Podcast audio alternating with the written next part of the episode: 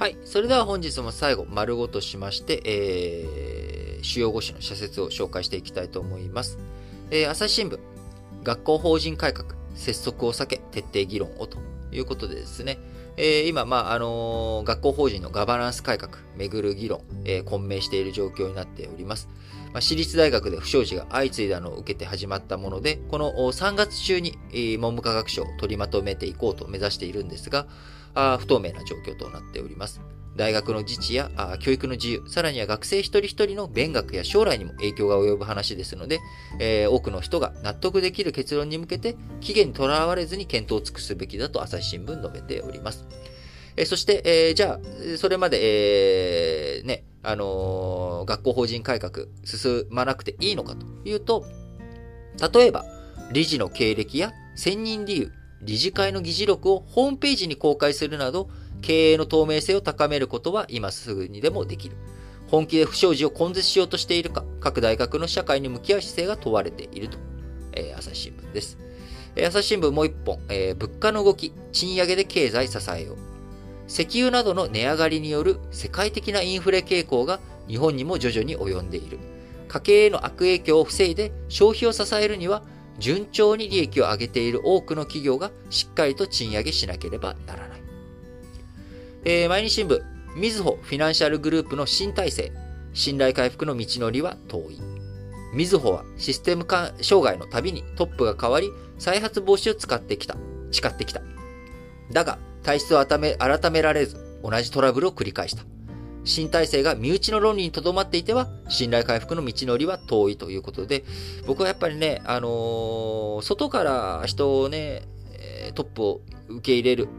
まあ、そういう風にしていかなきゃいけないんじゃないのかなと。えただね、もちろん、みずほの、ね、人たちが言うことを聞くようなあ人を連れてこなきゃいけないということになるので、まあ、昔 JAL が破綻した時にね、稲森さんが言ったような感じの何かができないかなっていうふうに思うんですが、とりあえず、まあ、今回発足した新体制で、えー、ちゃんとなるかどうかということをね、見極めていきたいなと思います。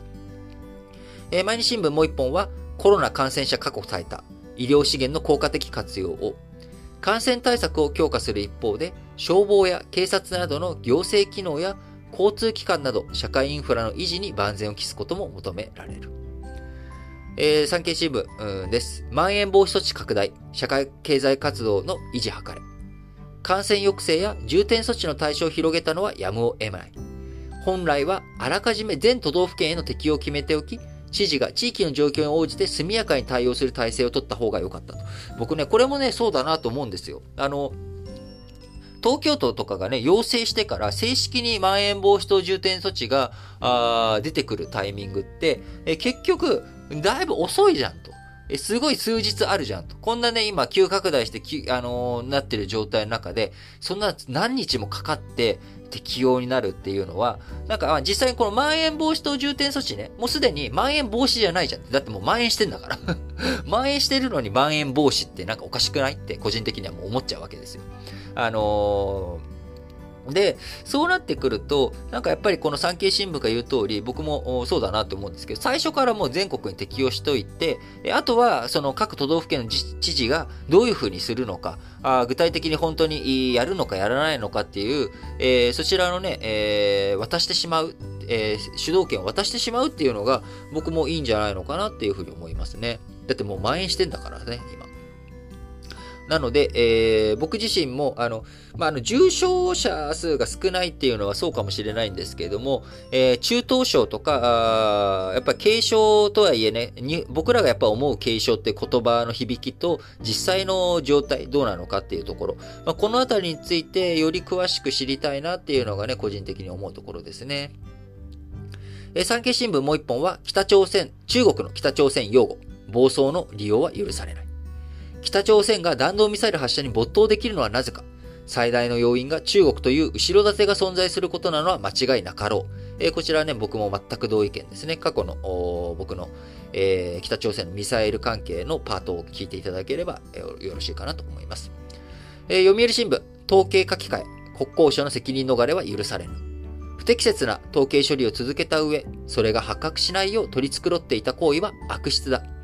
国土交通省は深刻に受け止め、責任の明確化や再発防止策の徹底に努める必要がある。えー、読売新聞もう一本は、まん延防止拡大、第6波抑え込む戦略を示せ。ワクチンの追加接種や検査の徹底など、行動制限に頼らない対策も早急に進めるべきだ。えー、みずほ、実行こそ問われるみずほ再生。みずほは21年6月に再発防止策を公表したにもかかわらず、その後もシステム障害が止まらず、利用者を呆れさせた。同じ具を繰り返してはならない。えー、日経新聞最後、重点措置はオミクロンの特性を踏まえてということで、ウイルスの特性がはっきりし、ワクチンや薬が普及すれば、新型コロナは季節性インフルエンザに近い病気になる。現行の2類からインフルと同じ5類に変更する条件なども議論しておくべきだということで、えー、どんどんね、あの、議論進めていってほしいなというふうに個人的にも思います。えー、さっきね、今収録、7月20日の7時は44分なんですけれども、えついさっきですね、あのー、タイミングよく、あのー、あん、あのー、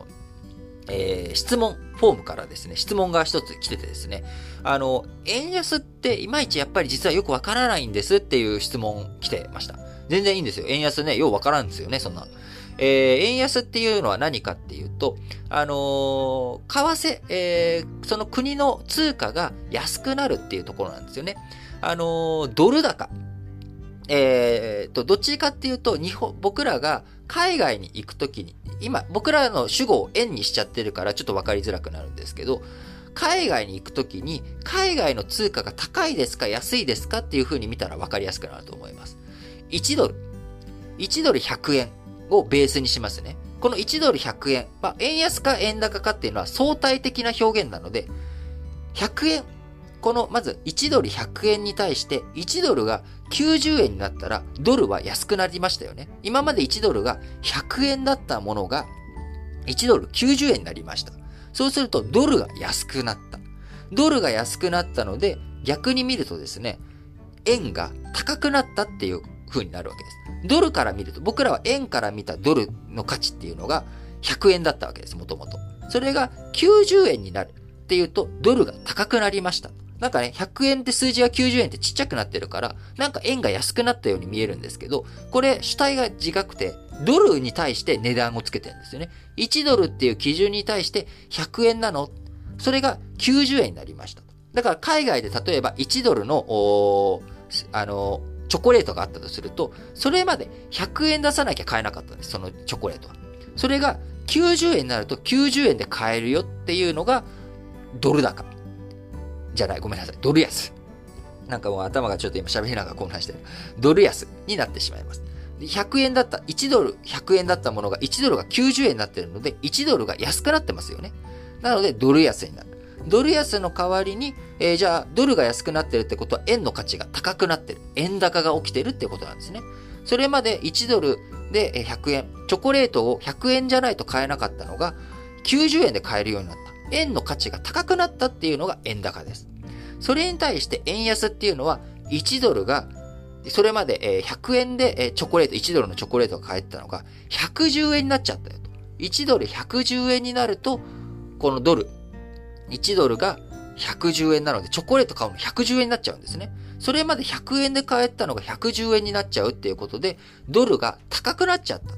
ドルが高くなったので逆に見ると円安になっちゃったっていうことです。えー、例えばですね、えー、こういうふうに逆に、えー、見ると、100円が何ドルだったのと。100円がそれまで1ドルだったっていうところから、1ドルが逆に動いていく。えー、その1ドル、100円1ドルだったものが、その100円がですね、えー、1ドル1、えー、10セントになりましたと。100円が1ドル10セントになったら、こう、ドルが必要になっちゃったわけですよね。円が高くなっちゃったっていう状態。これが円高になっていくわけです。えー、なので、あのー、非常に、こう、為替っていうのはややこしい話になるんですけれども、あのー、基本的に1ドルいくらっていうふうに今僕ら見てるので、ドルが基準なんですよね。だから、1ドル100円が1ドル90円になっちゃったよね。ドルが高くなったのどうなったの？ドル高くなったよね。ドルが高くなったから、相対的に見て円が安くなったから。ドルが高くなってこのことは必ず円が安くなるってことですよね。えー、何々の値段が上がったら、えー、その逆のものが下がるっていうことになるので、まあ、こういうふうにですね、円安っていうものについては、ドルを基準に見ると分かりやすくなるんじゃないのかなというふうに思います。なので、えー、日本からしたらですね、海外に、えー、旅行行くのに円高になると海外旅行がしやすくなる。えー、海外のものが買いやすくなる。円安になると海外のものが買いにくくなる。円が安いからねっていうことになるので、まあこれだけ、えー、ベースとしてまずは、あの、為替については押さえておくといいんじゃないでしょうかね。えー、まだまだですね、えー、ラジオ歴史小話、新聞解説ながら聞き、えー、皆様からのお便り、質問募集しております。えー、今ね、急に説明をしたので、ちょっとうまく説明できたかどうかわからないですけれども、えー、ぜひ多くの方からね、いろんな質問をいただきたいですし、今、あ質問をいただいた方もですね、えー、もうちょっとよくわかんなかったよっていうのがあれば、追加で質問していただいて全然構いませんので、えー、質問事項についてはですね、各エピソードの概要欄、こちらに、えー、募集フォームの Google フォームの URL を貼っておりますので、そちらからどしどしご応募いただければと思います。それでは、皆さん、今日も元気に、いってらっしゃい